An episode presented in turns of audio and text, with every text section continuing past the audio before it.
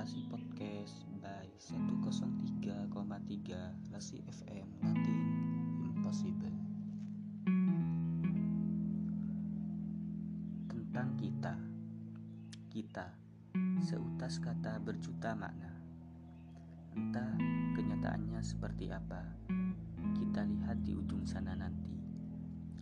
Satu tahun bukan waktu yang sedikit untuk membangun sebuah persahabatan.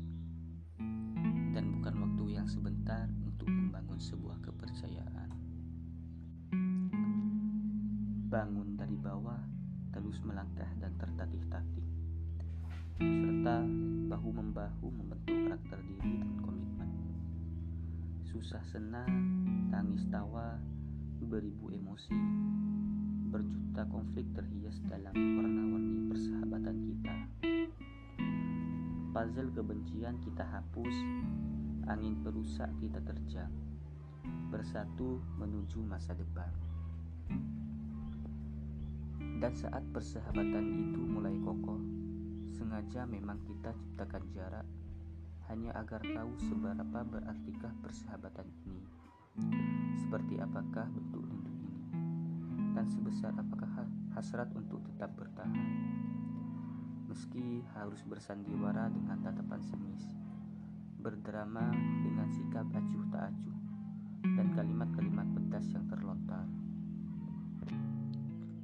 Hal yang sangat sulit sebenarnya ketika saat di mana sosok yang sudah akrab dengan kita kemudian berubah menjadi orang asing.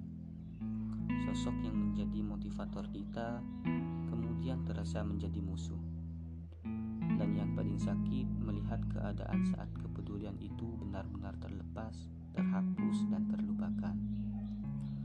Saat di mana sosok itu sudah mulai menemukan sandaran lain menemukan kenyamanan dan juga kebebasan dengan dunia barunya. Saat itulah penyesalan mulai terasa. Beribu pertanyaan mulai mencapik-capik hati dan pikiran.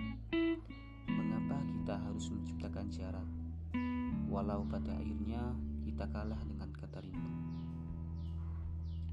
Rindu terdengar konyol tapi memang kenyataannya seperti itu. Rindu saat bertukar wawasan, rindu saat bertukar pikiran dan juga pengalaman.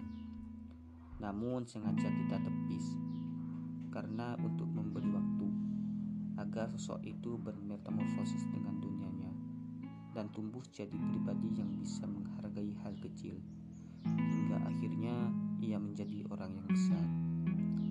Dan lebih lagi kita yang terlihat sibuk dengan gak ada waktu buat sedikit menoleh dengan apa yang terjadi dengan alammu. Terima kasih untuk segala hal yang udah kalian kasih. Terlebih udah mau jadi sahabatku. Meski aku sadar aku bukan bagian dari sosok sempurna jadi sahabat. Namun aku masih ingin belajar memahami kalian dengan cara yang beda. Kadang ada itu bukan berarti paham kalian.